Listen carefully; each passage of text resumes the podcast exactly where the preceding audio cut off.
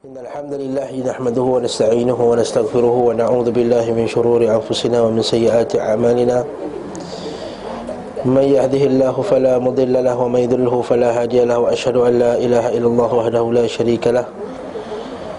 وأشهد أن محمدا عبده ورسوله. أما بعد فإن أصدق الحديث كتاب الله وخير الهدي هدي محمد صلى الله عليه وسلم. وشر الأمور محدثاتها وكل محدثة بدعة وكل بدعة ضلالة وكل ضلالة في النار.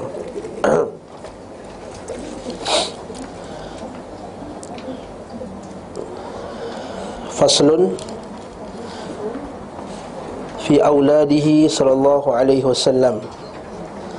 Fasal Fasal iaitu bahagian Anak-anak Nabi SAW Anak pertama adalah Al-Qasim. Anak pertama Nabi ialah Al-Qasim. Ini pula yang dijadikan kunyah. Ha, Jangan baca kunyah tu. Kalau baca kunyah jadi bunyi lain. Kita baca dengan kunyah.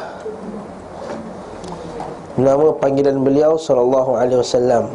Bagi siapa yang belum dapat maklumat tentang kunyah ini iaitu kita meletakkan gelaran abu ataupun ummu kepada seseorang eh? Dan biasanya biasanya diletakkan abu itu pada anak lelaki yang pertama. Tapi tidak mengapa sekali letakkan juga untuk anak perempuan. Hmm? Seperti kita kata nama anak dia Raihanah Dia letak nama anak dia Abu Raihanah Sepatutnya anak lelaki lah Sepatutnya anak lelaki uh, Contohnya Nabi SAW Abul Qasim. Nabi Abul Abul Qasim. Boleh juga letak Ummu Begitu juga dengan orang, orang perempuan letak Ummu. Ummul Qasim. Nah, Sebab itulah nama anak tu Biar nama sedap Arab sikit. Kalau anak dia tu nama dia Sean. Jadi Ummu Sean. Dia tak sedap punya dia. Dia tak jadilah macam Kunyah dia tu. Ha, Dia tak Abu Abu Raihana Abu Ubaid Abu Qatadah Contohnya. Ha, Macam saya Abu Asma Sepatutnya Abu Sufyan. Sebab anak lelaki pertama saya Abu Sufyan. Sufyan namanya. Tapi sebab Asma tu keluar dulu.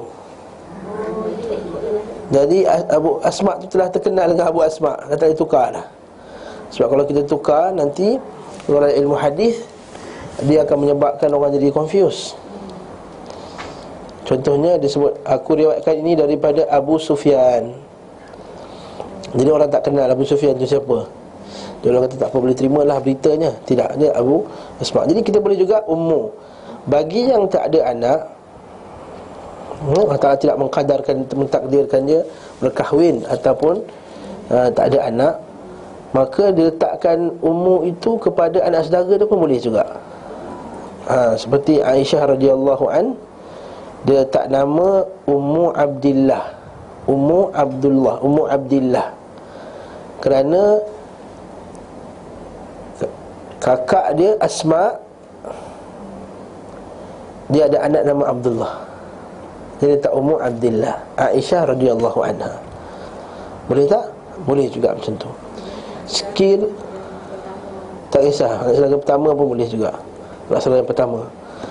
Laksana pertama lagi afdal lah ataupun kalau tak ada juga maka diletakkannya nama apa-apa pun yang kita harapkan uh, kebaikan daripadanya macam Abu dia tak ada anak lagi Abu Hurairah kan Abdurrahman bin Sakhar Abu Hurairah sebab dia suka kucing Abu Hurairah Ali radhiyallahu anhu digelar sebagai Abu Turab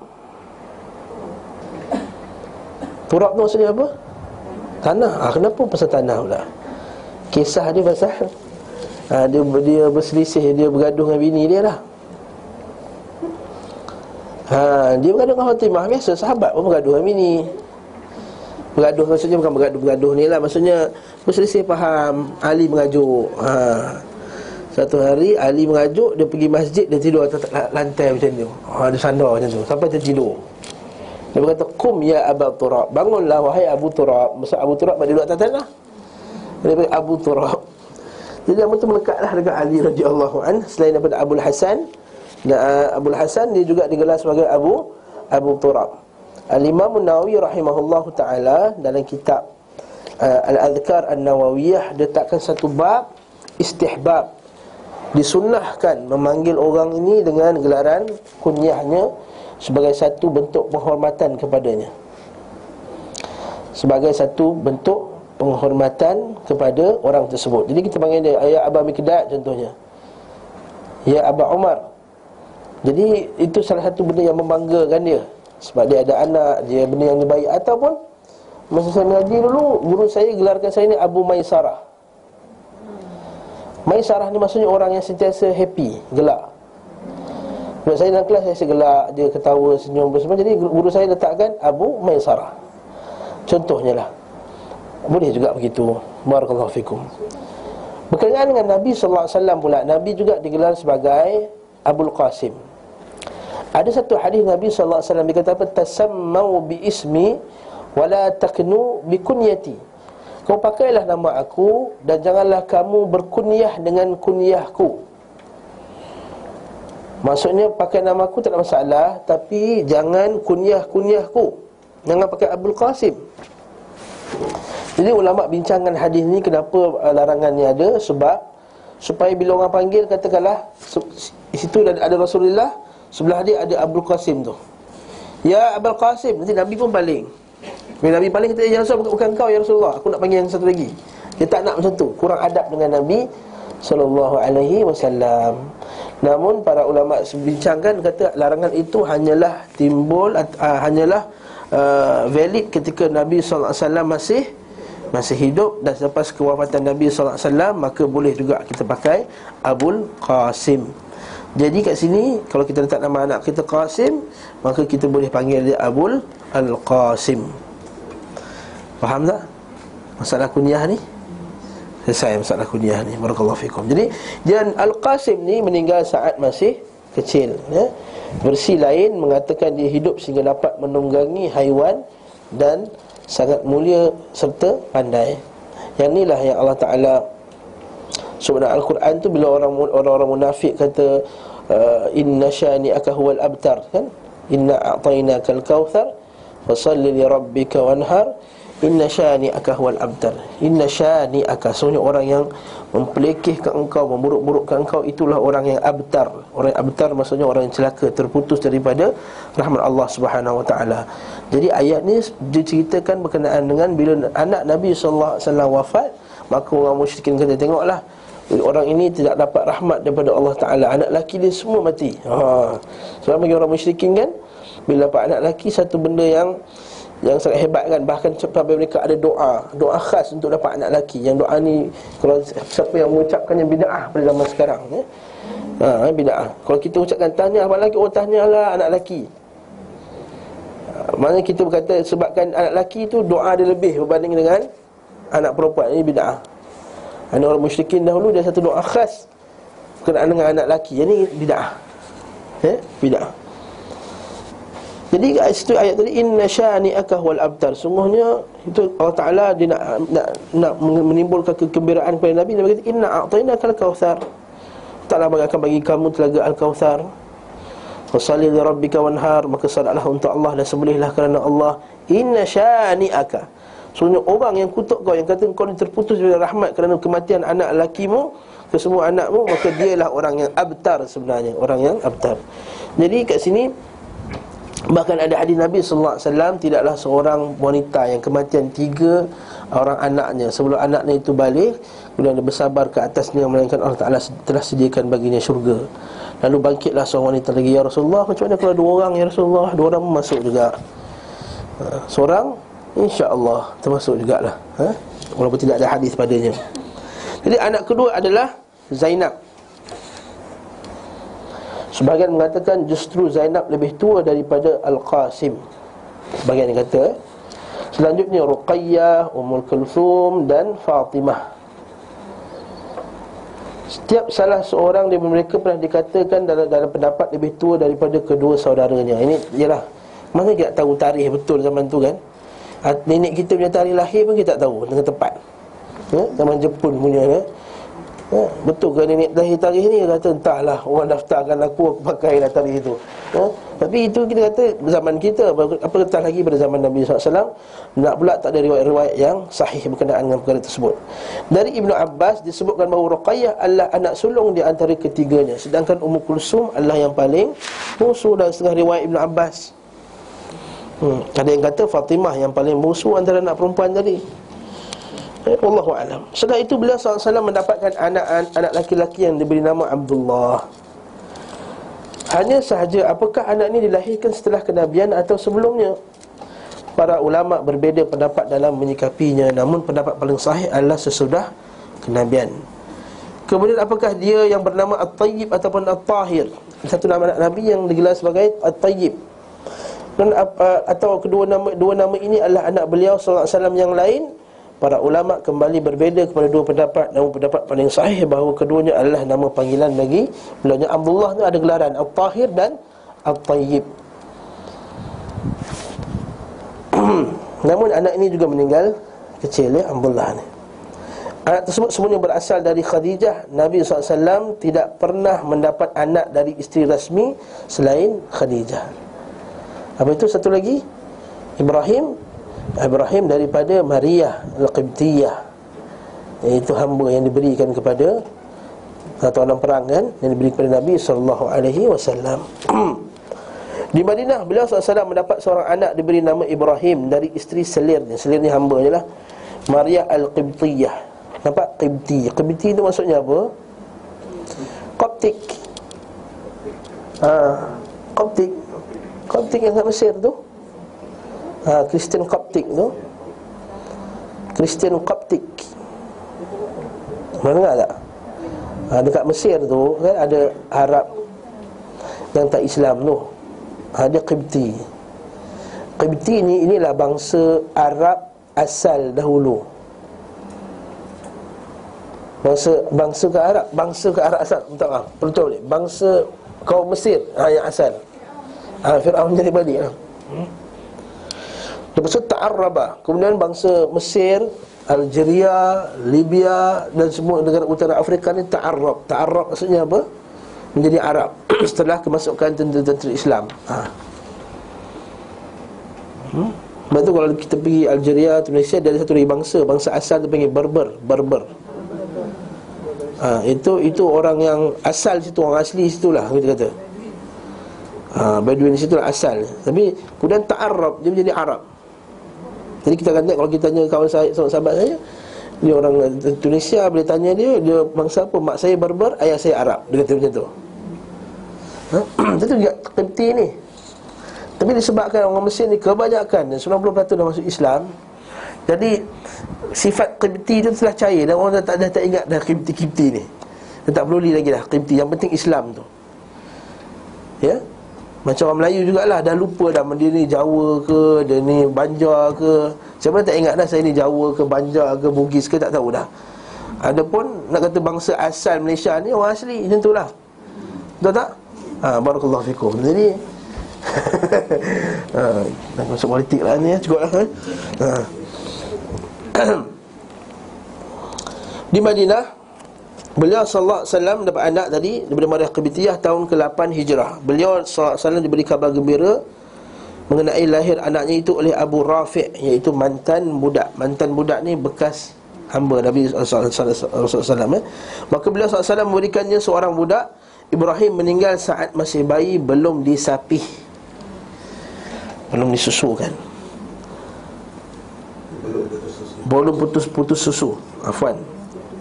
Lalu para ulama berbeza pendapat Apakah beliau SAW mensalatinya atau tidak? Mereka pun bahagi pada dua pendapat. Ini ulama bincang eh? Adakah bayi ini disalatkan? Ikut mazhab syafi'i Ya. Kalau bayi itu keluar saja Dan dihidup semasa dia keluar Maka disalatkanlah dia. Ha, Kalau dia menangis Istahallah dipanggil.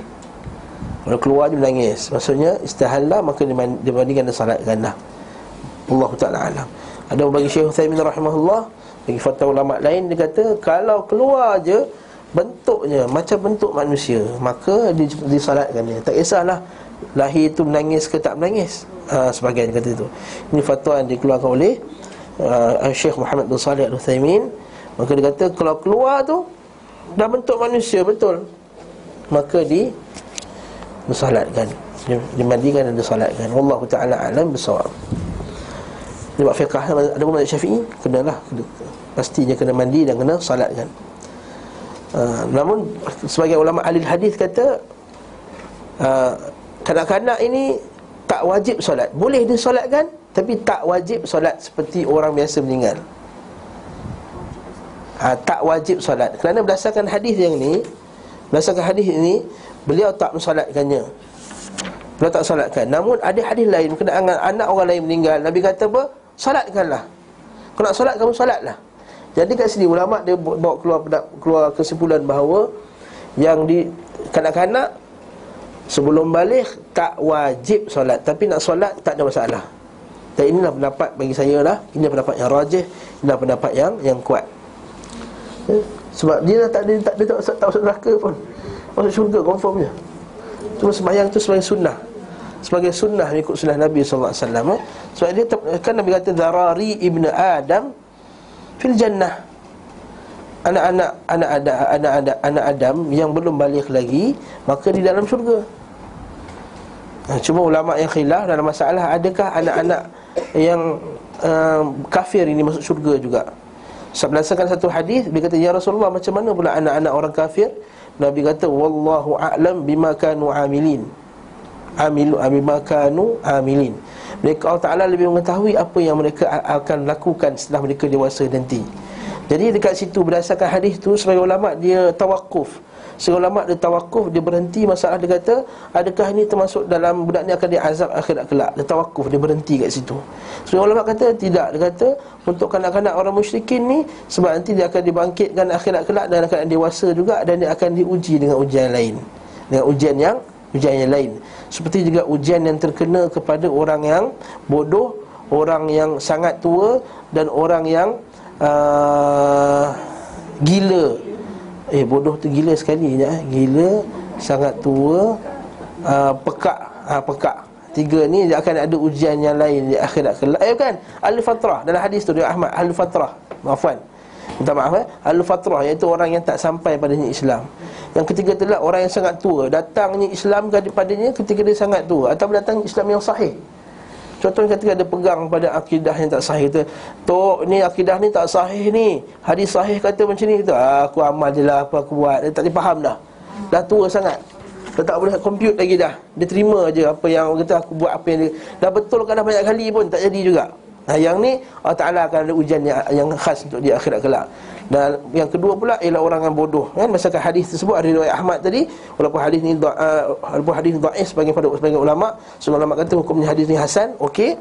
Maka dia kata Ya, ya Allah ya Tuhanku bagaimanakah aku ni nak di, di, di, di, dihisap, diazab? Sedangkan aku dahulu dibaling dengan najis dan batu oleh kanak-kanak. Ha, Maksudnya. Maksudnya aku ni orang yang tak tak tak siuman ketika di dunia dahulu.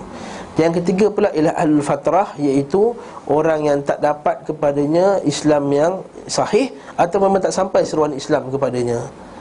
Maka ini akan ada ujian yang khas iaitu kalau dalam hadis Ahmad tadi Allah Taala suruh kata terjun ke dalam neraka. Lalu sebahagian dia kata aku dicipta aku ini hadir sehari ini bukan untuk diazab. Dia lawan Allah Taala di hadapan Allah Taala. Ada pun orang yang, yang beriman dia terjun juga. Lalu yang nak yang terjun tu dia tak sempat rasa pun lalu dia akan masukkan ke dalam syurga. Ini juga sebahagian tafsir daripada ayat surah uh, uh, surah Maryam wa in minkum illa wariduha kan ala rabbika hatman maqdiya. Tidaklah seorang daripada kamu ini melainkan akan melalui benda tersebut. So, ulama kata dia mentafsirkan ayat itu ialah ayat berkenaan lalu atas titian sirat. So, ulama tafsirkan dengan tadi dengan ayat dengan kisah yang saya bawakan tadi dan hadis riwayat Ahmad. Ha, ini cerita lain lah. Okey, wallahu a'lam. Ustaz yang tak wajib tu sampai umur? Sampai dia balik. Hmm. Sampai dia balik.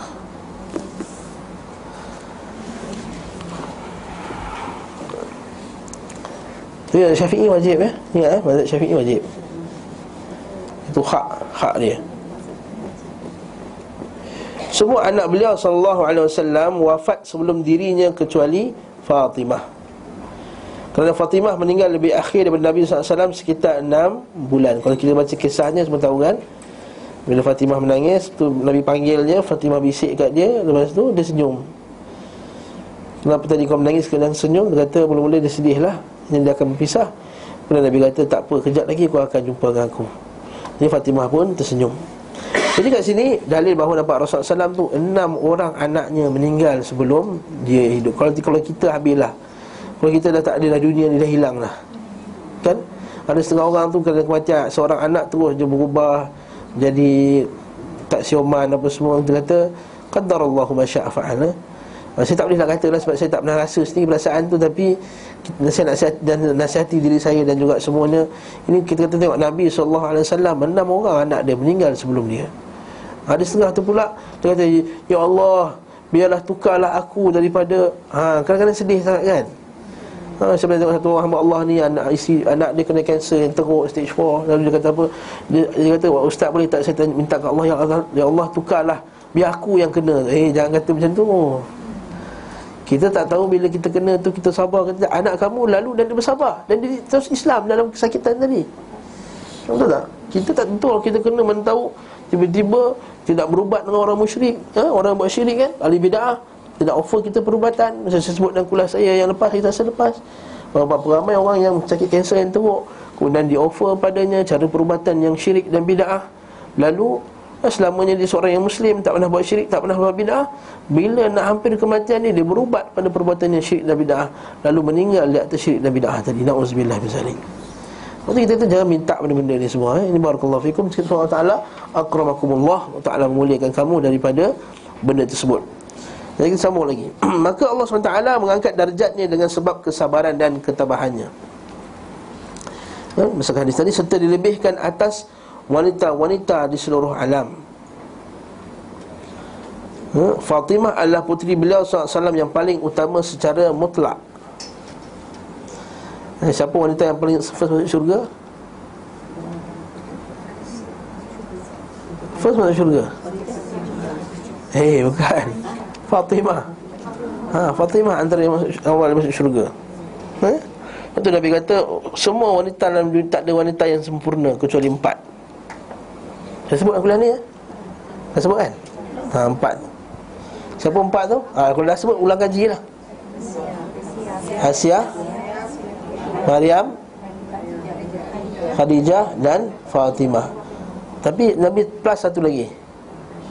Aisyah. Dan kelebihan Aisyah ke atas wanita yang lain Sumpama kelebihan Atharid Sumpama Atharid ni Satu makanan yang Nabi suka Berbanding makanan-makanan yang yang lain Ini saya kurang sihat sikit eh. Jadi cakap perlahan-lahan ya.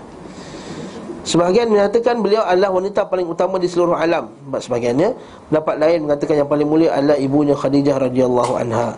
Ada pula pendapat bahawa wanita paling mulia adalah Aisyah radhiyallahu anha dan sekelompok ulama memilih tawakuf tidak berkomentar dari sisi ini. Okey. Nampak tak? Apa dalil saya kata Fatimah tadi? Bawah, nampak bawah tu Hadis riwayat Bukhari dari Aisyah radhiyallahu anha Ia berkata Nabi SAW memanggil Fatimah saat sakit dan membawa kematiannya Nabi SAW membisikkan sesuatu kepadanya Maka beliau menangis Kemudian beliau wasallam memanggilnya membisikkan sesuatu kepadanya maka dia tertawa. Kami pun bertanya tentang itu dia berkata Nabi wasallam bisikkan kepadaku bahawa beliau wasallam akan wafat pada sakit yang dideritainya. Maka aku pun menangis. Kemudian beliau wasallam membisikkan kepadaku bahawa aku adalah ahli baiknya yang pertama kali mengikutnya. Nampak tak? Maka aku tertawa dalam hadis Bukhari, apakah engkau tidak redha menjadi penghulu wanita-wanita penghuni syurga? Atau wanita-wanita yang beriman. Maka aku tertawa kerana hal itu. Ha? Nampak tak? Barakallahu fikum. Jadi uh, satu ulama dia khilaf. Antara ulama kata tak yang dimasukkan Fatimah tu yang pertama. Tu maksudnya bukan pertama masuk syurga tapi pertama yang lepas meninggal dia yang first kali bersama dengan aku. Macam itulah Ha? Itu sekarang tu Aisyah Jadi ulama tawakuf dalam masalah ni. Kita nak bincangkan siapa wanita paling afdal. Dan bagi saya pun perbincangan ni Taklah menyebabkan kita ni Melemahkan dan menaikkan iman. Betul tak? Kalau kita kata Aisyah yang paling afdal pun tak ada masalah. Khadijah paling afdal pun tak ada masalah. Fatimah paling afdal pun tak ada masalah. Jangan kita bergaduh dalam masalah ini. Kecuali dalam masalah khalifah yang empat tu Itu lain. Itu memang Nabi SAW dah sebut awal-awal lah. Abu Bakar, Umar, Uthman, Ali. Maka siapa yang utamakan Ali daripada Abu Bakar dan Uthman tu yang Ali kata Sesiapa yang mengatakan Aku lebih utama daripada Abu Bakar dan Uthman Maka aku akan sebat dia Ali kata tu. Siapa yang mengatakan aku lebih afdal daripada Abu Bakar dan Uthman Aku akan sebat dia Ha, itu Ali. Ha, Syiah lah yang kata Ali lagi bagus daripada Abu Bakar dan Uthman kan? Jadi itu sendiri Syiah Ali yang kata. Dah bahkan riwayat tersebut di, di, Dikutip daripada kita-kita Syiah. Kalau kata Ali tadi ya Waalaikumsalam fikum ya Ha, kata tak Ali sebut tu ketika Di hadapan Abu Bakar dengan Umar Taqiyah. Taqiyatan menyamar. Innalillah wa inna rajiun. Maksudnya Ali pun pengecut lah maksudnya. Ya, Alhamdulillah bin Dhalik ya. Jadi fasal pula berkenaan dengan pakcik-pakcik dan bibi-bibi Nabi Sallallahu Alaihi Wasallam. Bukan bibi kita ya. Bibi kita lain. Ini pakcik-pakcik dan makcik-makcik Nabi Dari pihak ayah A'mam bahasa Arab Bila sebut pakcik Sebelah ayah panggil Ammun. Bila makcik sebelah ayah Dia panggil Ammatun. Kalau sebelah mak panggil Ha. Ha, yang belajar Arab lah Saya tanya. Kata Zuhara. Ha, Tengok khal Khal. Ha, okay? Khal. Khalun. Kha alif lam. Bukan khal. Bukan kha kha lam Kalau kha lam khal Itu cuka. Bahaya sebut betul-betul. Kalau khal ha, Inna riya'a Tufsidul amal Kama tufsidul khallal asal Kata kata syair Arab. Sesungguhnya cuka itu memusnah uh, riak itu memusnahkan amalan macam mana cuka memusnahkan madu. Ha itu khal jadi khal ha, khal kha alif lam itu pakcik sebelah mak di antara mereka adalah singa Allah dan singa Rasulnya serta penghulu para syuhada iaitu Hamzah bin Abdul Muttalib. Nampak tak? Nabi declare mereka itu Nabi declare Hamzah itu sebagai Penghulu syuhada. Sayyidus syuhada.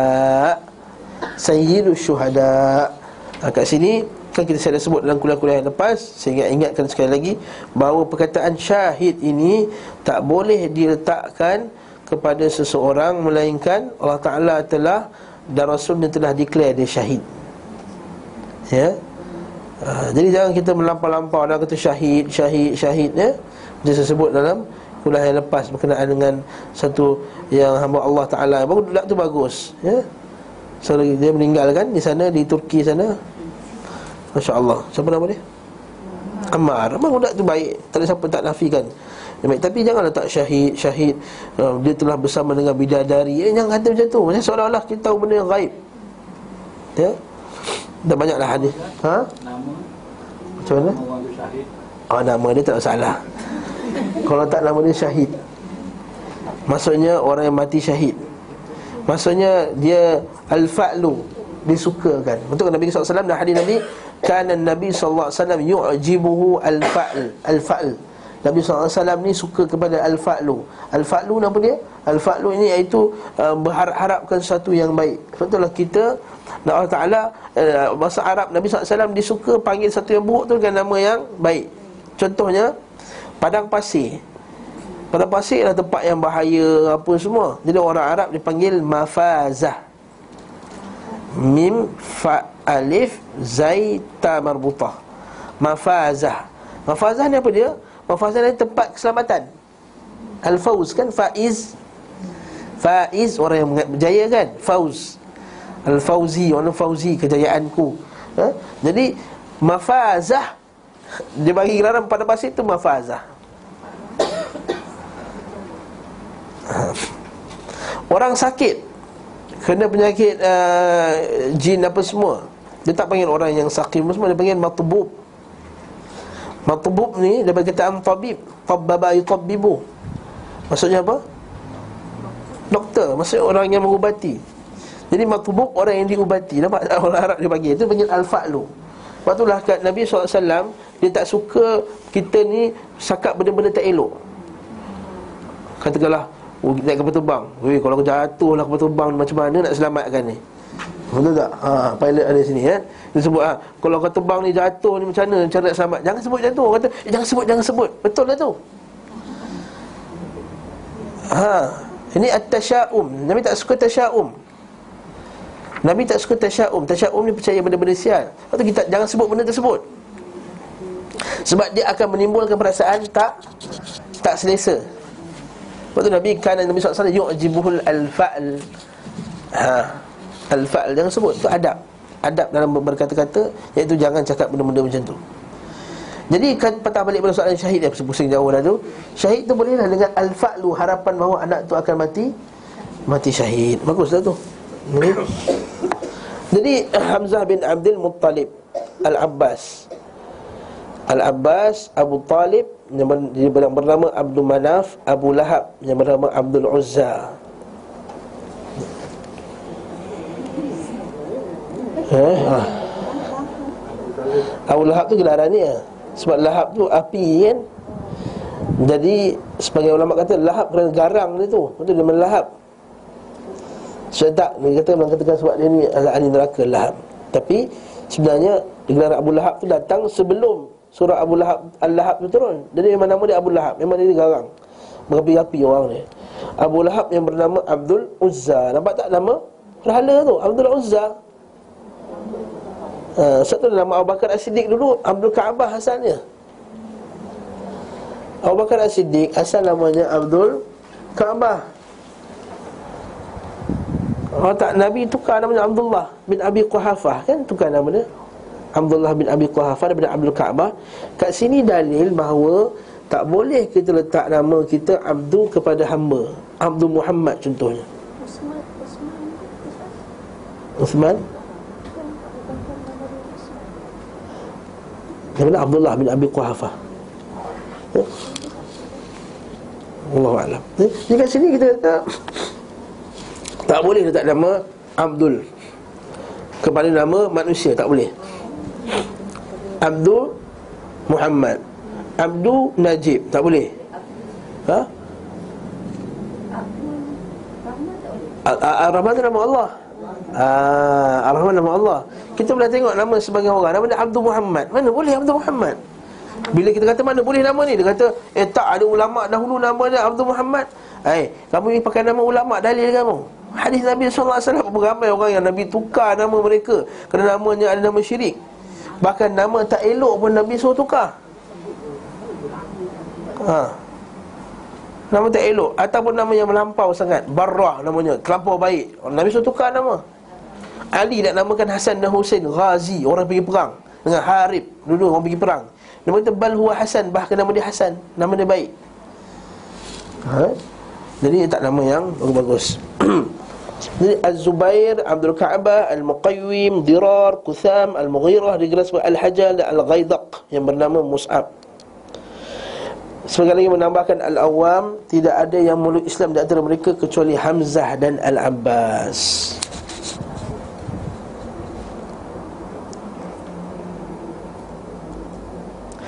Adapun makcik-makcik beliau ialah Safiyah Atikah Barrah Arwa Umaymah dan Ummul Hakim Al-Bayda. Di antara mereka yang mulut Islam adalah Safiyah.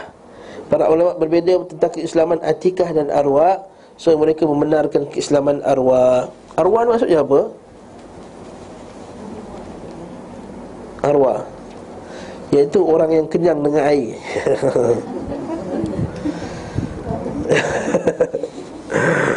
Arwa ni maksudnya kenyang air uh, Syaba'an ha. ha, okay. Syaba'an maksudnya penuh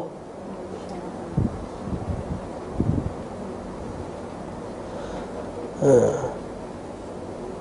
Jadi arwah Sebab apa? Sebab tak nama arwah? Sebab Dia ni duduk pada pasir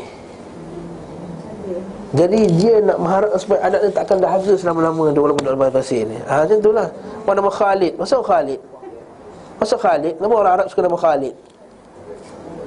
Sebab Khalid maksudnya orang yang kekal, selamat, kekal. Kau khalidina fiha abada dalam surga kan. Maksudnya dalam dalam pada pasir ni tempat yang bahaya, kehidupannya banyak apa semua perompak. Jadi dia harapkan anak dia Khalid kekal. Ha, itu nama namanya. Maksud Abbas? Maksud Abbas? Abbas ni kelakar sikit nama. Abbas ni apa? Abbas ni dia buat muka tak puas hati. Muka muka muka masam. Ah ha, tu Abbasa wa tawalla. Itu Abbas orang yang banyak masam muka dia. ha, Abbas dia dari segi orang kalau sebenarnya Abis Abis tapi Abbas banyak Kalau Abis orang yang masam muka dia Abis tapi Abbas yang banyak masam Bukan masam bau, masam muka. Talib maksud dia apa? Bukan student. Talib ni orang yang meminta-minta Orang yang yang nak dapatkan sesuatu. Orang yang menuntut. Jadi talib maksudnya nak anak supaya dia sentiasa menuntut Untuk dapatkan rezeki apa semua tu Tak nama dia talib. Ha, So orang yang sentiasa mencari Cari ilmu, cari rezeki, cari apa semua Bukan orang yang duduk, dia tak ada buat apa. Itu. Sebab tu gelaran talib tu diberi, diberi kepada ahli ilmu Sebab so, ahli ilmu ni, ilmu ni benda yang tak habis Jadi sentiasa mencari talib ha. Haris bawah tu pula eh dia kata dikatakan pada masa Al-Ma'mun diadakan perhitungan ternyata keturunan Abbas mencapai 600 ribu orang. Tapi pendapat ini sulit diterima, mustahil diterima sebagaimana tidak tersembunyi lagi. Demikian pula keturunan Abu Talib banyak bahkan lebih banyak serta Al-Harith. Ini juga Al-Harith Maksud Harith Dia kata apa? Asdaqul asma' Al-Harith wal-Hammam Hammam. Nama nama yang paling bagus ialah Ahabul Asma' ilallah Abdullah wa Abdul Rahman Nama yang paling Allah cintai ialah Abdullah dan Abdul Rahman Tetapi nama yang paling benar Ialah Al-Harith wal-Hammam Bukan Hammam. Hammam. Kalau Hammam itu tandas. Hammam. Ha, ha, ha Ha, bulat Mim Sabdu, alif, mim Hammam ataupun humam biasa juga boleh juga.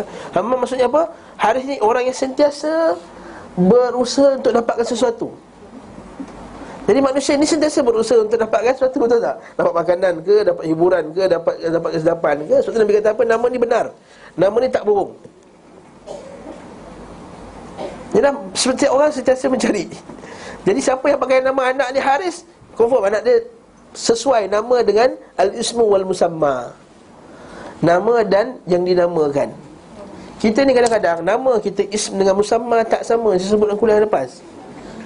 Nama kita Karim tapi kita kedekut. Nama kita Rahman tapi kita ni susah keluar duit. Pemurah tapi tak nama Rahim tapi pemarah. Ha, nampak tak? Nama dia uh, Sabur tapi dia tak sabar. Nama dia Muhammad terpuji tapi pakai dia teruk. Betul tak? Ada tak macam ni?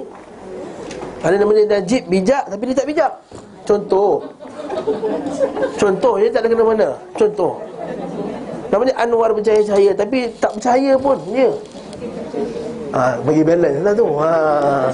Nanti kan Haris tadi orang sentiasa berusaha untuk dapatkan sesuatu. Haris. Haris juga Pembajak juga Haris Orang yang menanam apa semua Hmm, tapi bukanlah bila orang tak nama Haris nak suruh anak jadi jadi jadi orang yang membajak tidak.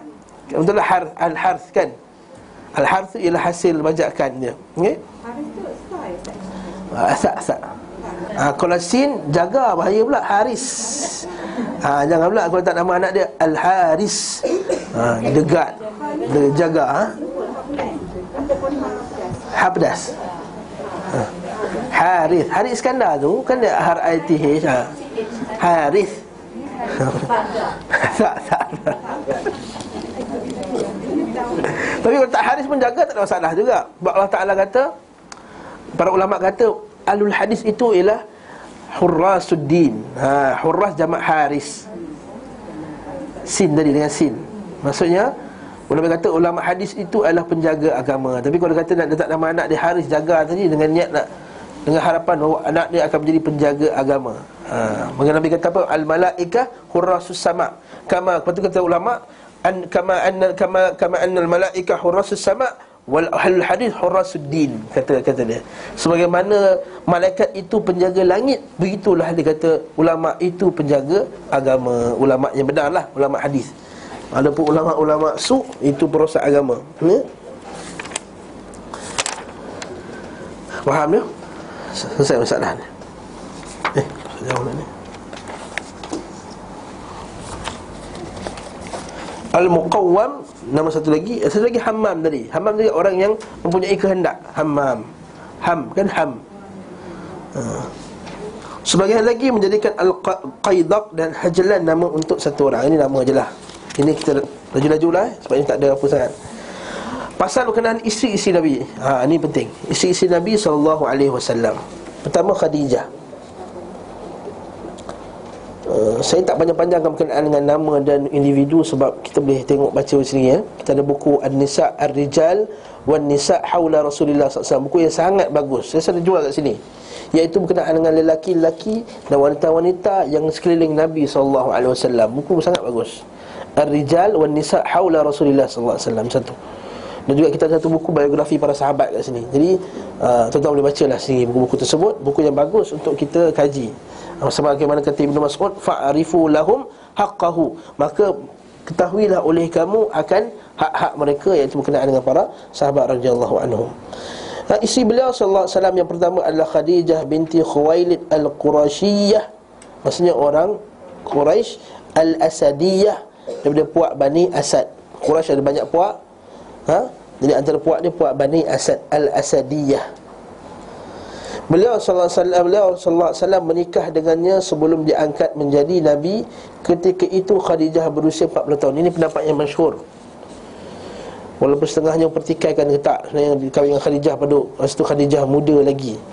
Uh, wallahu alam ini pendapat yang masyhur dan dipegang oleh kebanyakan ulama, maka saya taklid mereka dalam masalah ni.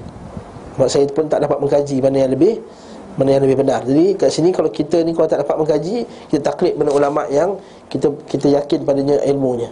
Nabi SAW tidak menikah dengan wanita lain sehingga Khadijah meninggal dunia. Di manalah ini dalil bagi orang yang mengatakan kahwin satu saja. Ha? Nak kahwin satu, nak kahwin satu lagi kena tunggu isteri yang pertama tu meninggal dulu. Maka ini cari istidlal yang yang salah. Ya? Anak-anak beliau sallallahu alaihi wasallam semuanya berasal dari Khadijah kecuali Ibrahim. Khadijah lah yang menopang beliau iaitu membantu beliau sallallahu alaihi wasallam mengemban iaitu menanggung misi kenabian berjihad bersamanya dan berkorban untuk beliau sallallahu alaihi wasallam dengan harta dan dirinya Allah SWT mengirim salam untuk Khadijah melalui perantara malaikat Jibril. Itu hadis Nabi sallallahu alaihi wasallam fa inna Jibril yuqri'aka salam. Jibril telah memberikan salam kepada kamu. Kekhususan ini tidak pernah diberikan kepada wanita manapun selain Khadijah bila wafat 3 tahun sebelum hijrah ke Madinah Ma'ruf kan kisah ni Jadi banyaklah fadilat Khadijah ni Seperti Nabi SAW eh, sebut kan uh, Khadijah ini lebih bagus daripada semua-semua wanita yang lain.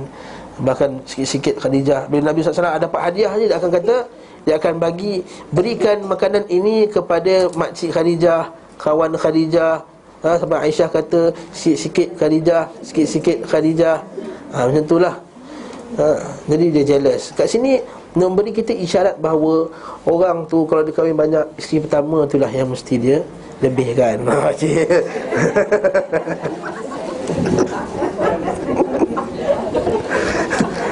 Ini contohnya.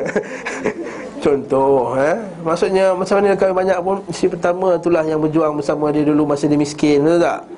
Ha, masa mula-mula tu Lepas graduate tu mana ada kerja lagi Gaji seribu setengah je sama-sama lah Naik motor pergi kerja apa semua kan Isteri dia sabar masa tu Tak apa kan? Ha, banyak lepas tu. Ha? Lepas tu bila dah dapat yang nombor dua Lupa yang pertama. Soalan yang pertama tak ada kebaikan lagi lah. La khairafih Betul lah hadis Nabi SAW ketahui lah kata apa Wanita ini bila kamu tengok benda yang buruk tu Ingatlah benda-benda baik yang dia pernah buat tu. Mesti juga sebaliknya. Suami ingat macam tu Bila kamu tengok benda buruk Ingatlah benda-benda yang baik. Ha? Semuanya tak ada tak ada wanita yang sempurna Kata Nabi SAW hmm? Ada benda yang Kita ada Mesti juga sebaliknya lah. Bila Nabi sebut untuk wanita lelaki tu Maksudnya untuk suami jugalah. Jadi situlah saya kata Nasihat lah Untuk kita Yang pertama tu Dalil bahawa kena jaga lebih. Sebab dia berjuang bersama-sama kita. Kita pelik orang yang si pertama berjuang bersama-sama berbelas tahun Kemudian bila dapat yang, yang isteri kedua Setelah yang pertama tu Dia biarkan. Tak mendapat kebaikan daripadanya. Allah Ta'ala alam bersawab Saudah. Binti Zam'ah Al-Qurashi. Berapa hari sebelum Khadijah Beliau SAW menikahi Saudah binti Zam'ah Al-Qurashiyah. Dialah yang menghibahkan gilirannya untuk Aisyah. Ha, Sebab dia tua kan? Ya, Masa tu Nabi hampir nak, nak ceraikan dia ya. Tapi uh, Saudah kata tak payah ceraikan ya Rasulullah. Aku bagi giliran aku kepada Aisyah, Aisyah.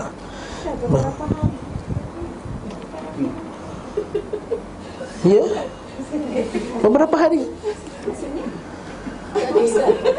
Orang lelaki ada edah ke? Orang kita ada edah. Ha, Sini juga dalil bahawa Kalau lelaki tu lepas lepas isteri meninggal Lepas kahwin terus Kahwin terus Bukanlah satu benda yang cacat Sebenarnya. Orang Melayu je. Hmm dia ni Kubur merah lagi dia kata. Orang Melayu kata kubur merah lagi dah kahwin lain. Nah, ni dah lelaki Hai, Nabi SAW selepas beberapa hari. Hmm? Masya Allah, Barakallahu fikum. Bi'ayyam, yes. Masa Arab pun tu bi'ayyamin Beberapa hari tu ayam Tak tahulah berapa hari Tapi banyak hari lah. Banyak hari lah. Tapi tak sampai setahun. Bukan the next day, bukan. Bukanlah tak sampai setahun Beberapa hari. Maksudnya tak sampai setahun. Yes. Ha? Tak kehendak Nabi SAW hmm kehendak Nabi eh? sebagai manusia. Ya Rasul, Rasulullah bayangkan dia muda lagi masa tu. Ha? Rasulullah SAW muda lagi. Dia kahwin umur 40 Dapat wahyu 40 Dia kahwin masa umur 25 Dapat wahyu masa 40 Maksudnya Baru 45 47 masa tu Muda lagi lah. Orang lelaki 45 muda lagi. Dah belum dia Astagfirullahaladzim. Ha? Mula SAW menikahi Saudah binti Zam'ah. Al-Qurashiyah Dia lah menghibahkan dirinya untuk Aisyah. Aisyah setelah menikahi Saudah Ini saya sebut dalam kuliah lepas kan? Aisyah memang yang paling muda Tapi dia bukan isteri muda. Dia isteri tua juga. Dia orang ketiga dekat Nabi kahwin. Ha? Setelah menikahi Saudah Beliau SAW menikahi Ummu Abdullah Kenapa tak Ummu Abdullah saya sebut tadi? Aisyah As-Siddiqiyah As-Siddiqah Binti As-Siddiq. Maksud yang benar ia Anak kepada yang benar. Wanita yang dibersihkan namanya dari langit yang ketujuh, yang tujuh Iaitu berkenaan dengan kisah hadisatul ifk.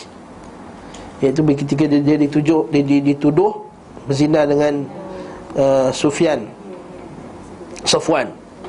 Maka Ketika, ketika itu uh, lah, Berlakunya fitnah yang besar Kepada keluarga Nabi SAW Sehinggalah turunnya ayat uh, Dalam surah An-Nur dan lain-lain Menceritakan bahawa Terlepasnya Aisyah ini daripada fitnah tersebut.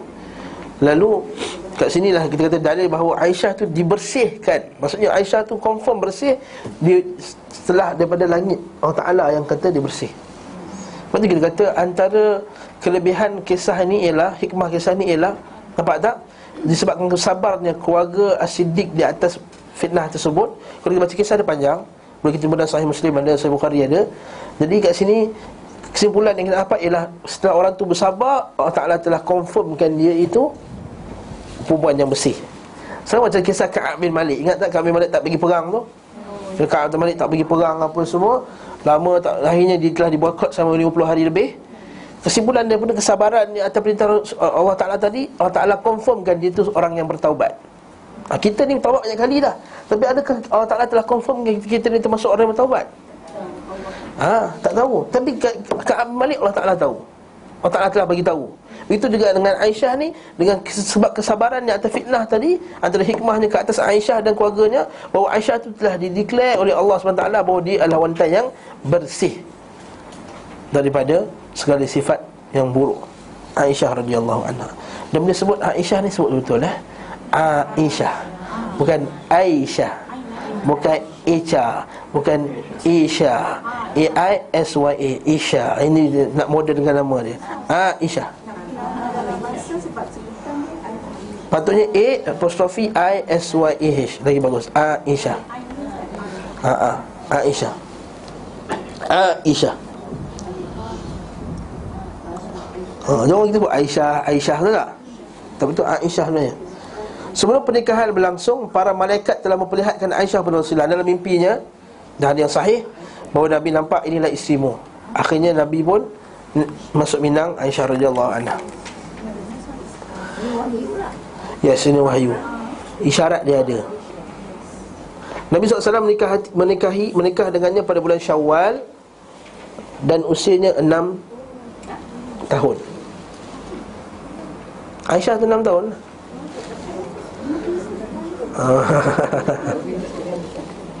Orang tu gatal Aisyah enam tahun nak kahwin ni bukan? Eh jangan ingat macam tu. Belum pergi sekolah. Ha, Sebab kita ukur dengan orang tahun 2014 Nenek saya kahwin umur 12 Dia dah besar tu.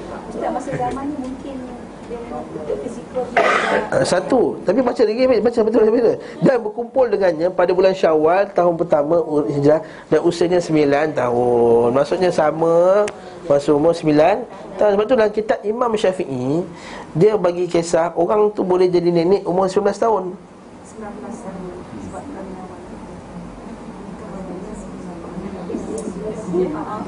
Ataupun 60 tahun menjadi nenek Dia ada anak. Anak ni umur 10 tahun. Dia umur dia 10 tahun dia kahwin. 9 tahun kahwin. Kemudian tahun ke 10 dapat anak.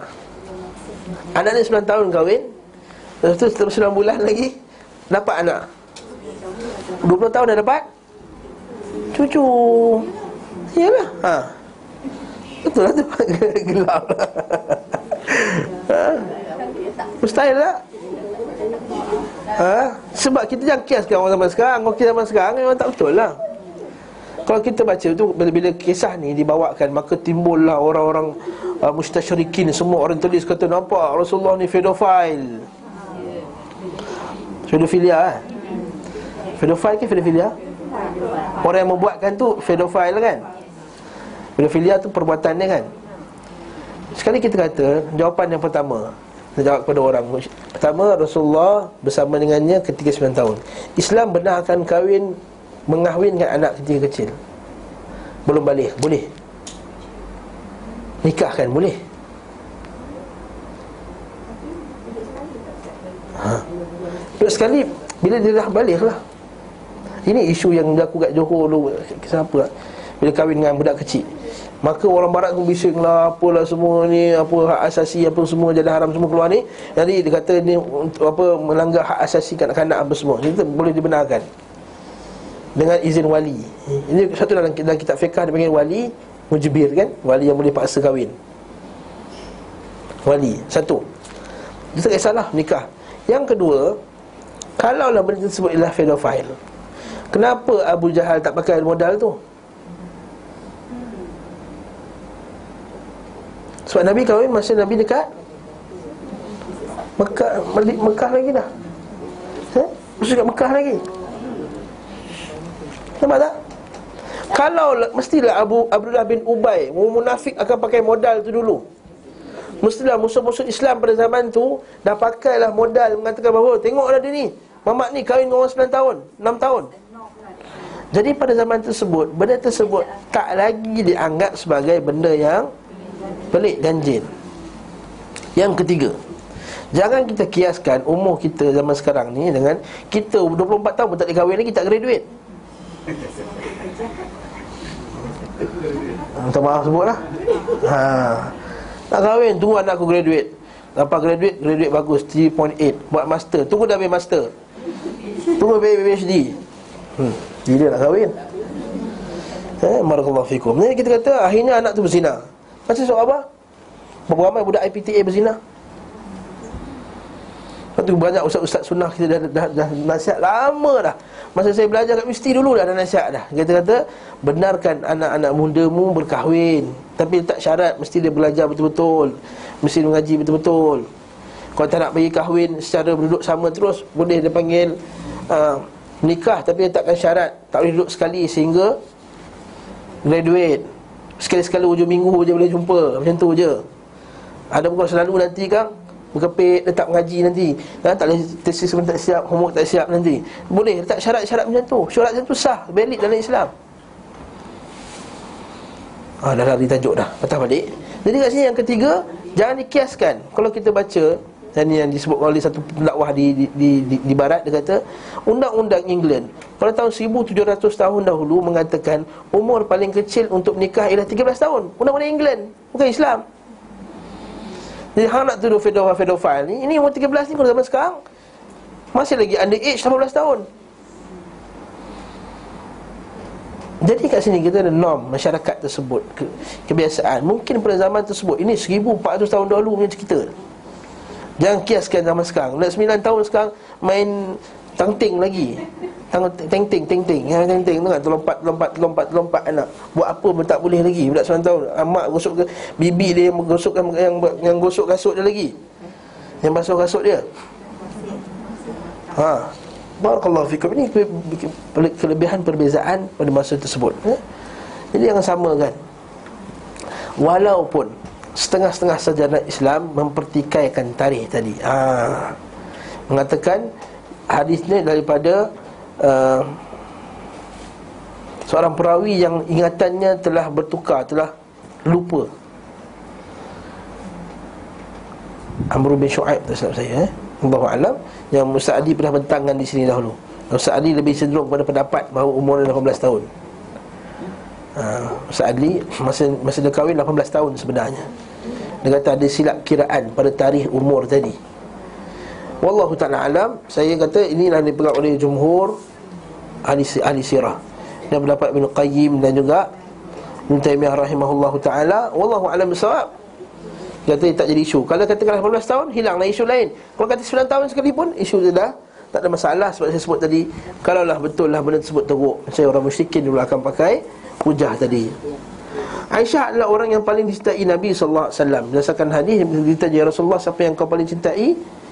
Maka dia kata Aisyah. Di kalangan lelaki pula siapa? Ayahnya. Tak sebelum tu Ustaz Apa yang wahyu tak Yang Ketika berada dalam selimut bersama tu Beliau SAW tidak pernah menikahi gadis selain Aisyah. Maksudnya tak pernah kahwin anak dara lah Harijah tu janda Saudah tu janda. Ha, Kena faham tu. Gadis tu maksudnya Ialah anak dara. Ada ada juga kalau buat Nabi ni gila seksual. Kenapa dia dulu tak kahwin anak dara terus? Dan dia salah satunya Yang anak dara Yang lain semua Janda. Tapi jangan pula pakai dalil Abang nak kahwin lain Abang kena kahwin janda. Bukan. Tak semestinya.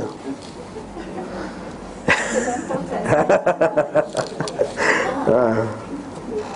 Ya Dan tak pernah turun tu dan tak pernah turun pada beliau sallallahu beliau sallallahu wahyu ketika berada dalam selimut bersama wanita selain bersama Aisyah. Maksudnya Nabi tak pernah mimpi dengan satu wanita dalam selimut melainkan dengan Aisyah. Faham tak? Ha. Faham tak? Kan dia mimpi. Ha, mimpilah. Dia tak pernah mimpi bersama dengan bersama dengan Aisyah. Dia mimpi, dia mimpi dia bersama Aisyah dalam selimut. Sebelum kahwin? Sebelum kahwin lah, tak pernah mimpi lah. In dream. In dream. In Kan tadi Nabi kahwin dengan Aisyah ah, Sebelum dia kahwin dia mimpi. Ya, sah Dan tak pernah turun pada beliau Salah wahyu. Kita berada dalam selimut Bersama wanita selain bersama Aisyah. Ataupun kita boleh faham macam ni Iaitu tidak ada wanita yang Wahyunya turun Ketika Nabi bersama. Bila bersama Itu cara pertama nak faham. Cara kedua nak faham ialah Bila suami isteri bersama Dalam keadaan berjunub atau tak junub? Berjunub lah kan tapi wanita lain takkan turun wahyu ketika dalam keadaan berjunub tadi kecuali Aisyah radhiyallahu anha. Maksudnya kelebihan Aisyah. Ini cara kedua nak faham. Nampak tak? Ha?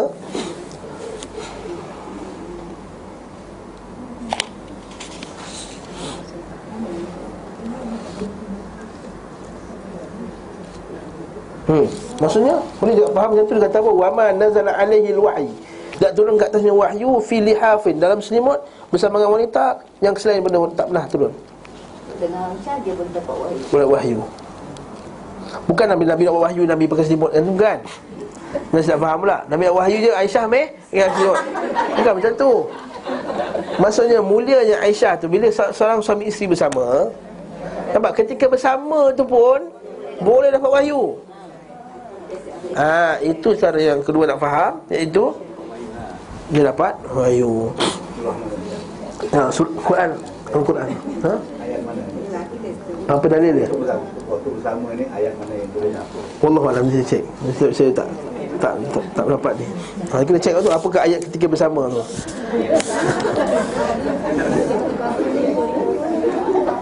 Aisyah adalah ni tadi tadi sebut ya Aisyah yang paling dicintai oleh Nabi sallallahu alaihi wasallam legitimasi atas perbuatannya diturunkan langsung dari langit. Maksudnya banyak perbuatan Aisyah tu benar. Seperti yang disebut tadi lah yang dia tidak berzina maka benar. Dan ini hadis yang sahih mengatakan bahawa uh, Aisyah tu paling dicintai. Atas dasar ini dalil bahawa. Ah, sebab tu dikata ulama khilaf sebab ada hadis lain para sahabat tanya ya Rasulullah siapa orang yang orang yang paling kau cintai dia kata Aisyah di kalangan lelaki siapa ayahnya Ha, jadi kat sini ulama-ulama berkesimpulan kata Khadijah aku cintai ya dia isteri yang pertama. Aisyah aku paling cintai sebab dia yang paling bertakwa. Fatimah aku paling cintai sebab dia anak aku. Nampak tak? Jadi kat sini bawa kesimpulan bahawa semua anak kita kita sayang betul tak? Maka kita sayang setiap tu special kerana kelebihan masing-masing yang ada tu. Orang tanya, siapa lagi kau sayang? Isteri kau ke anak kau? Ha. Ha, soalan. Siapa yang kamu sayang? Isteri ke anak? Dua-dua. Tak, tapi kita paling mana boleh dua-dua. ha, kat sini lah kita kata. Kat sini juga macam Aisyah tadi.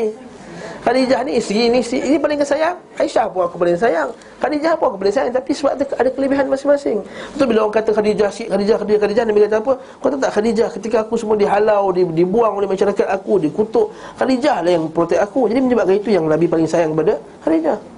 Aisyah radhiyallahu anha sebab dia paling bertakwa, dia paling hebat, dia paling banyak hafal hadis, dia paling ini semua dan dia pula anak kepada Abu Bakar As-Siddiq, maka itu menyebabkan dia paling sayang kat dia. Fatimah juga wanita yang disayangi Jadi kat sini kita kata Setiap orang tu disayangi Mesti Nabi ditanya lah Bila Nabi ditanya Apakah amalan yang paling afdal? Ikut pada orang yang tanya yang mana Ha, macam-macam. Ada yang kata puasa Ada yang ada kata solat pada waktunya Ada yang kata berjihad bisabilillah Ada yang kata beriman kepada Allah SWT Jadi kat sini Ada yang kata jangan marah. Barakallahu fikum. Jadi kat sini kita kata uh, Yang paling cintai oleh Nabi SAW oleh kerana itu umat ini sepakat mengkafirkan mereka yang menuduh Aisyah berzina. Seperti kata Imam Malik rahimahullah dia kata, siapa yang tuduh Aisyah berzina maka aku hukum dihukum hukum bunuh. Siapa menuduh Abu Bakar As-Siddiq berperang yang buruk maka dia disebat. Sebab Al-Quran declare yang Aisyah ni bersih. Ha? Maka tak boleh siapa tuduh Aisyah tu berzina Seperti Orang Syiah kata Aisyah berzina Sebab itulah Dia mereka dia panggil Humaira Kan Humaira kan kena Aisyah kan Kata Ustaz apa Ustaz Ghanimah kata pinky ya ha, Yang merah-merah putih kemerah-merahan Jadi Tahu tak orang Syiah panggil apa Humaira itu ialah tasghir daripada himar Tahu tasghir tak? Belajar bahasa Arab dia tasghir. Tasghir maksudnya kalau uh, Zubaid yang, yang kecil. Maksudnya kita kata talib, jadi tulaib maksudnya kecil, pelajar yang kecil. Ha, maksudnya himar bukan superlatif, yang kecil punya. Oh ya, ya yang terkecil. Jadi Humairah itu ialah kecil daripada himar. Ha, itu kata Syah Kita ada video dia semua Tapi bukan sini makam dia nak tunjuk Beliau adalah isteri Nabi SAW yang paling faham tentang agama dan paling tinggi ilmunya. Bahkan beliau meriwayatkan hadis lebih kurang 3000 hadis lebih. Bahkan wanita paling faham umat ini dan paling tinggi ilmunya secara mutlak. Dalil bahawa wanita boleh jadi alim. Itulah setelah Aisyah radhiyallahu anha banyak ulama-ulama hadis di kalangan wanita. Tapi malangnya zaman sekarang ni sangat sedikit wanita yang menguasai hadis, terutama sekali orang Malaysia. Ha, Lalu berceramahlah di sana sini dalam keadaan tak ada hadis, ceritalah tak apa-apa kat dalam TV tu. Kita nak tengok pun tak selera Minta maaf sebutlah Kasar bunyinya Tapi itulah dia hakikatnya Sebab tak menghafal hadis sebenarnya. Tak tak menguasai hadis. Lalu dia tanya ustazah ini Tanya ustazah itu Bagi fatwa-fatwa yang tak langsung Dari Quran dan Sunnah Itu kita pelik tu. Terutama sekali bila pergi haji.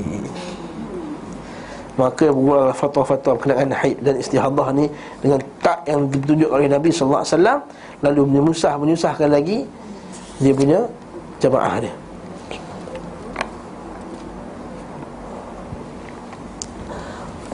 Para pemesan sahabat pun biasa merujuk kepada perkataannya dan minta fatwa daripadanya. Jadi kat sini berdalil bahawa boleh minta fatwa daripada wanita. Sebagai sumber mengatakan beliau pernah hamil namun keguguran akan tetapi sebut ini tidak memiliki sumber yang akurat. Selanjutnya Hafsah.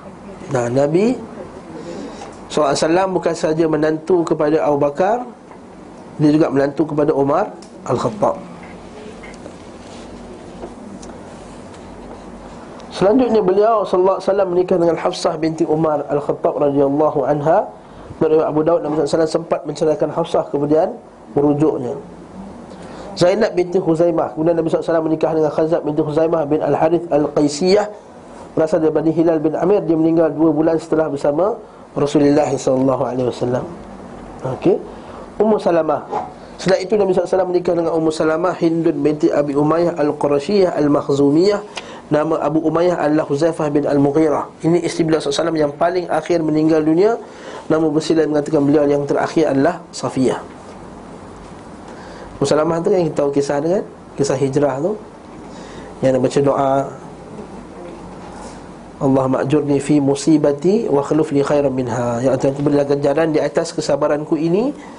Maka gantikan lebih baik daripadanya. Lalu Nabi pun menikah dengannya Saya ceramah kat masjid Satu masjid tu semua berebut nak doa ni. Eh? Ustaz, isteri saya tak meninggal lagi Boleh baca tak? Astaghfirullahaladzim. Doa ni apa-apa saja musibah. Bukannya untuk isteri saja. Kita-kita rosak. Ha, Total loss contohnya. Ya Allah ma'jurni fi musibati wa khluf li khairan minha. Cuma ada orang tu Dia punya sayang lah kat isteri dia Ni sebang eh. Ni bukan ni tak ada cerita Ni sebang eh. Tak ada ilmu kat sini. Ha? Nak buat sebang eh Selingan eh. Okay Uh, dia kata bila isteri dia meninggal Saya kata Bang bacalah doa ni. Doa ni bagus. Allah ba'jurni fi musibati wa khluf li khairan minha. Ya Allah ya Tuhanku Bila ganjaran di atas kesabaranku ini ya Allah Dan gantikan yang lebih baik. Lalu dia kata apa? Tak dia yang lebih baik daripada isteri aku. Yang dah meninggal tadi. Ha. Lepas tu kahwin juga. Dan yang lagi kahwin juga lepas tu Lebih kurang, lebih teruk daripada isteri yang pertama. Ha. Contoh ini t- Tidak apa Balasan di atas meninggalkan bar- barakah doa Nabi tadi. Macam mempertikaikan doa Nabi tadi. Ha. Saya tak, tak nak kata lah itu sebagai balasan Tapi nampak macam balasan lah ha. Isteri pertama Walaupun memanglah kurang cantik daripada isteri yang baru ni. Yang meninggal tu, yang meninggal tu. Tapi yang pertama tu dengan berhijab dengan hijab yang bagus uh, beradab Rajin Apa semua. Yang datang ni memang lecun-lecun Ha, lecun-melecun Tapi malah Ramadan Bulan-bulan puasa 45 tak masak lagi. Ha Ha, orang orang kalau seorang isteri bulan Ramadan hari pertama pukul 4 dah masak tu tak? Pukul 3 tu dah hari ni first day mesti masak best-best. Ha, contohnya. Minta maaf lah eh, kalau terkena tu, okey? Kalau kerja dah siap. so, ha, yang ni dia tak kerja dia duduk rumah lepas tu nampak penima tu kata bibi masak apa ini dia tanya innalillahi wa inna rajiun ha, jadi kat sini itu satu contoh lah dan banyak lagi lah ha, tak peduli kan anak makan apa apa semua. Kata ini kata masa dulu doa kau tak nak doa ni kata tak ada tak ada yang lebih baik pada isteri aku tak ada lebih baik pada isteri aku. Tapi Allah Taala nampak fitrah manusia ni orang lelaki ni masih nak kahwin lagi apatah lagi kalau muda lagi. Maka doalah dengan doa tersebut. Allah majurni fi musibati Wa khulufni khairan minha. Allahu a'lam bisawab Itu selingan. Cerita-cerita ya Jangan ambil dalil lah. Jangan jadikan cerita tu dalil. Hadis tu yang dalil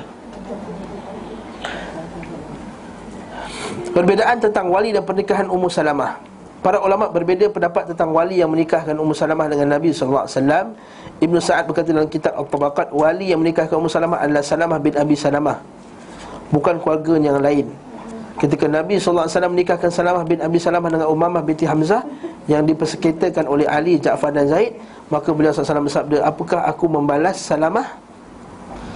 Beliau SAW berkata seperti itu kerana Salamah telah menikahkan beliau SAW Bukan keluarga Ummu Salamah yang lain Hal itu disebutkan dalam biografi Salamah. Ini tak apalah, ini is, is, cerita, kisahnya Kemudian dalam biografi Ummu Salamah dari Al-Waqidi Disebutkan Majma' bin Yaqub menceritakan kepada aku dari Abu Bakar bin Muhammad bin Umar bin Salamah dari ayahnya bahawa Rasulullah SAW meminang Ummu Salamah pada anaknya Umar bin Abi Salamah.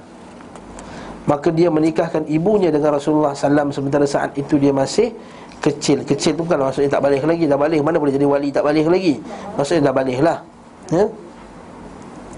Kat sini dalil bahawa anak tu jadi Wali kan Kalau kita wali tu Kalau atas tak ada Kanan tak ada Bawah tengok Faham tak? Ha, atas Lepas tu adik-beradik dulu Kanan Itu kita kata kanan tu adik-beradik ha, Tak ada pula ayah, atuk, nenek Apa semua tak ada adik-beradik Lepas tu lah kanan tak ada Kanan ni Pergi belah situ pula Pakcik Apa semua. Tak ada anak. Lepas tu baru anak saudara. Ha, Macam tu lah. Wali untuk nikah ni. Ha? Lepas tu hati-hati. Periksa dulu anak tu ada ke tidak kan? Kadang-kadang setengah orang Dia pergi cari wali lain Wali hakim. Sedangkan rupanya dia ada anak yang dah balik.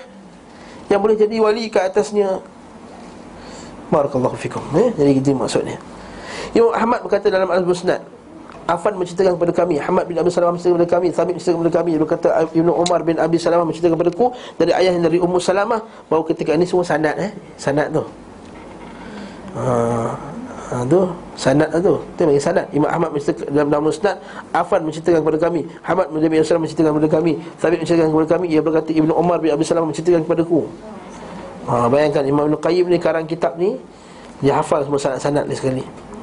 Hmm, sebab itulah kata ulama dahulu dia kata Imam Bukhari hafal sejuta hadis dengan sanad. Imam Ahmad hafal sejuta hadis dengan sanad. Kita ha-, hadis biasa 40 pun tak tak, tak boleh ingat. Ha?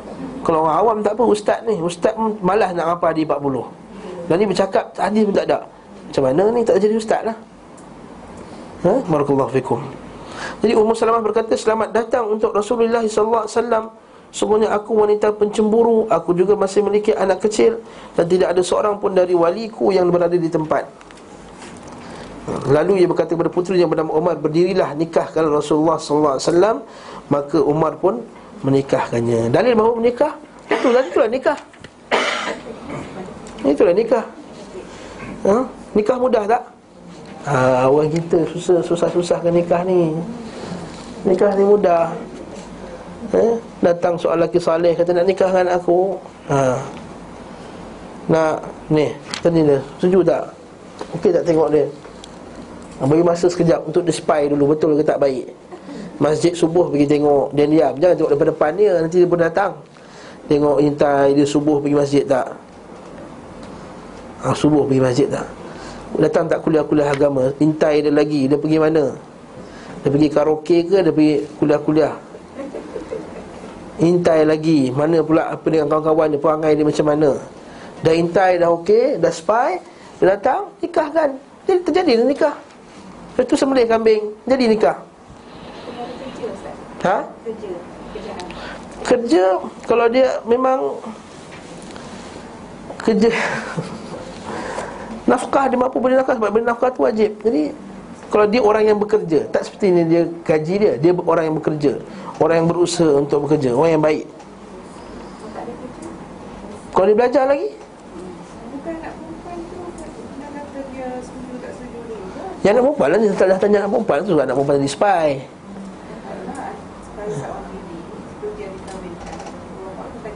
Ya betul La tungkal tengtu La tungkalhu mar'atu hatta Tustakmar Jadi nikah wanita sehinggalah di, di Hatta tustakzan Wala tungkahu al-thaibu hatta tustakmar Jangan nikahkan wanita anak daga Melainkan Minta izin dulu, tanya dulu. Dan tidak dinikahkan janda Melainkan janda tu yang bagi arahan. Ha, Macam tu. Beza eh?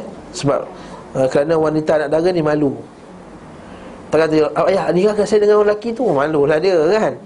Ha, Tapi kalau orang janda ni Dia biasa dia Dah matang kan? Dia tak ada malu-malu lagi dah Tak macam anak dara. Jadi dia kata Solat kahwin dengan lelaki tu boleh tak? Ha, Tak ada masalah. Walakallahu fikum Macam Khadijah kan?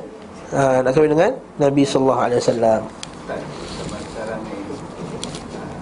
anak lelaki anak orang kaya-kaya ha, tak ada pendapatan pun ha. jadi macam mana dia nak pada dia jadi dia pun bergantung pada mak bapak dia. Jadi macam mana menikah dia tidak berupaya memberi nafkah. Kalau dia kata dia menikah Dia boleh bagi nafkah Walaupun melalui duit ayah dia Waktu dia tengah belajar. Kan tengah, tengah belajar. Memang tengah belajar mana nak ada duit. Duit PTPTN je lah dia pakai. Duit loan dia. Nikah kan? Kita di sini banyak orang yang nikahkan anak dengan dengan dengan apa dengan belajar. Tanya Datuk Rabiah. Datuk Rabiah anak dia kahwin dengan orang yang tengah belajar. Okey je, steady je. Anak dah tiga dah kan? Oh. Tiga dah ha, tiga dah anak. soal dia Ha? dia nafkah Nafkah. yang saya persoalkan Hmm. nafkah sebab dia tidak berupayaan untuk memberi nafkah kepada isteri dia Tak selama dia semasa dia berkahwin tu dia beri nafkah Walaupun daripada duit orang bagi Boleh lagi lah tu Cuma dia kena Lepas tu kita kata Lepas tu kita ambil orang yang beragama Berakhlak Masa kahwin Sebab orang beragama ni akan faham Bahawa Dia wajib cari nafkah Lepas dia dah habis duit Dia kena kerja. Jangan ambil orang yang tak ada agama Tak ada tak, tak ada kefahaman. Akhirnya itulah Semuanya daripada daddy dia bagi. Lepas tu Bila dah uh, tak dapat dah terputus Maka dia Biarkan. Ini jangan tak boleh. Lepas tu cari yang bertakwa Beriman kepada Allah SWT Yang sunnah Yang kita tahu. Dia orang yang bertanggungjawab Maka insya Allah Walaupun dia tengah belajar Walaupun dia belum ada gaji lagi masa tu Allah Ta'ala akan bukakan rezeki baginya. Ustaz Ali dah sampai belum Ustaz Ali? Sebab saya nak, saya nak umpat Ustaz Ali ni. Dia datang Dia dengan isteri dalam keadaan dia tengah belajar kat Yaman Masa tu. Belum ada apa kerja. Dan sijil daripada Yaman Sijil yang tak laku kat Malaysia. Mesti aliman tak laku. Nak masuk kerja kerajaan tak boleh tapi sebab Pak Mertua dia tahu Dia ni orang yang bagus Dia dah spy awal apa semua tahu Dia ni orang yang bertakwa Ustaz Ali tak apa lagi eh Nak umpat ni ha? Saya bagi contoh Contoh realiti Yang terdekat sekali Maka Kahwin Alhamdulillah Ha? bukan Ha? cerita kebaikan kamu Ah, tak nak cerita takut dia malu cerita ni ya. Eh, Alhamdulillah Allah Ta'ala beri rezeki kepadanya ha, Tuan-tuan orang Allah Nanti kita cari yang beragama. Yang beragama tu pasti akan selamat. Walaupun mungkin pada mulanya gaji dia tak berapa. Gaji guru agama datang mungkin 800 mula dulu Guru guru kafar 1200 je sekarang kat KL Tapi Allah Ta'ala akan buka rezeki. Allah Ta'ala akan buka rezeki pada orang ya. Saya mula-mula kerja gaji saya RM500 je sebulan. Duit minyak pun tak cukup. Minta ayah saya. Ha? Mesti nak kahwin. Nak kahwin nak, nak, nak, Kahwin juga lepas tu. Ha, Kahwin juga ha? Hari yang lepas saja Sebab saya tak kahwin sebab ayah saya meninggal eh? Ayah saya sakit kanser Jadi saya, saya tak kerja Masa saya tangguh kerja kejap Hari ayah saya meninggal Minggu depan saya dapat kerja Tiga bulan lepas tu anak saya pun lahir, dapat lahirkan dengan dengan sempurna. Barakallahu fikum kata ini rezeki Allah Taala Allah Taala akan bagi kepada orang yang pada apa yang dikehendaki. Kalau dia nak kehendaki. Kalau ha? Tapi kita sekarang kita tengok dulu pada ha, benda-benda lain. Bukan pada agama dahulu. Akhirnya kita tengok apa jadi? Ha? Ha, dia tengok handsome dulu. Dia tengok handsome tak ada masalah dia kata kahwin lawan wanita kena cantiknya apa semua last sekali kerana agamanya. Maksudnya kau nak tengok cantik boleh, nak tengok kaya boleh, nak tengok keturunan boleh, nak tengok apa dia uh, uh, ni tapi last sekali agama agama sebut sebagai tapis. Cun dah cun dah. Harta dah ada harta dah. Keturunan keturunan yang baik dah. Sekali agama fail. Ni tolak. Ha? Kan agama tu sebagai penapis. Sebab kita ni tengok perempuan Kita tengok agama ni tengok dia comel budak tu Betul tak? Terpikat hatinya Betul tak? Tapi tengok Rupanya parai teruk Mencarut-carut tepi jalan Ha Tolak tepi Ha Betul tak? Tengok wanita Sorang-sorang je Bawa kereta besar Weh kaya dia ni Dapat jadi isteri dia Suami dia bagus ni ha, Tengok Lepas tu perangai dia teruk. Rupanya keluar Masuk pak bawah ni. Tolak lah Reject lagi. Tapi kalau tengok cantik. Bawa kata besar. Contohlah ni eh. Contoh Jangan kata ustaz teruk bukan eh. Bukan. Kan datang naik San Taklim Haa Lepas tu dah Okey ni calon yang bagus. Nanti main pada kawan-kawan kita yang belum kahwin Contohnya. Barakallahu fikum. Jadi kata contoh. Contoh. Apa tanya soalan ni pula ni eh? Ha? Masa kahwin eh? Jadi itulah anak-anak tuan-tuan.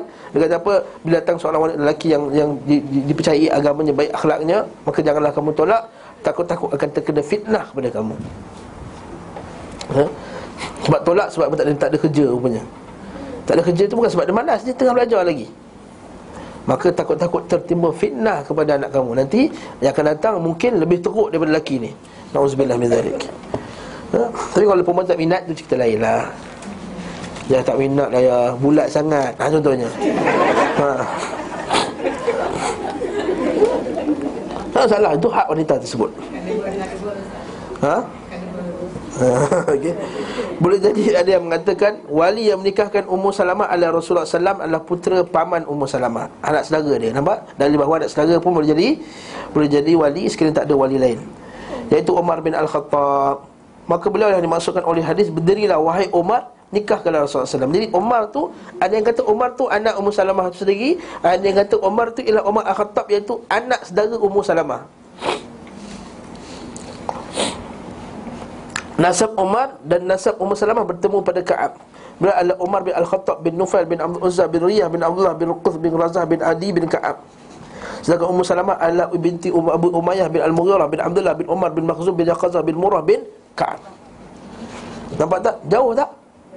Jauh. Maksudnya kalau tak ada siapa, tengok bawah, tengok bawah, tengok bawah, tengok bawah, tengok bawah, tengok bawah, ada yang kalau ada, jadi wali. Itu cara dia.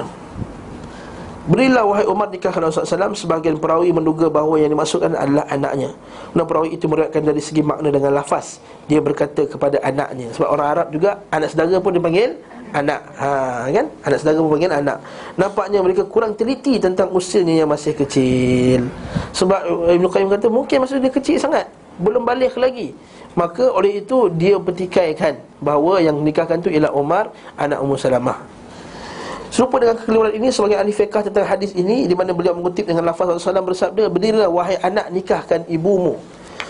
Abdul Faraj Ibnu Jauzi berkata kami tidak mengenal lafaz demikian dalam hadis ini. Maksudnya Ibnu Jauzi kata lafaz ini tak sahih. Beliau berkata pula jika terbukti akurat mungkin Nabi SAW mengucapkannya dalam rangka bercanda dengan anak kecil. Main-main dengan anak kecil. Aku nikahkan anak kau macam itulah. Ha. Okay?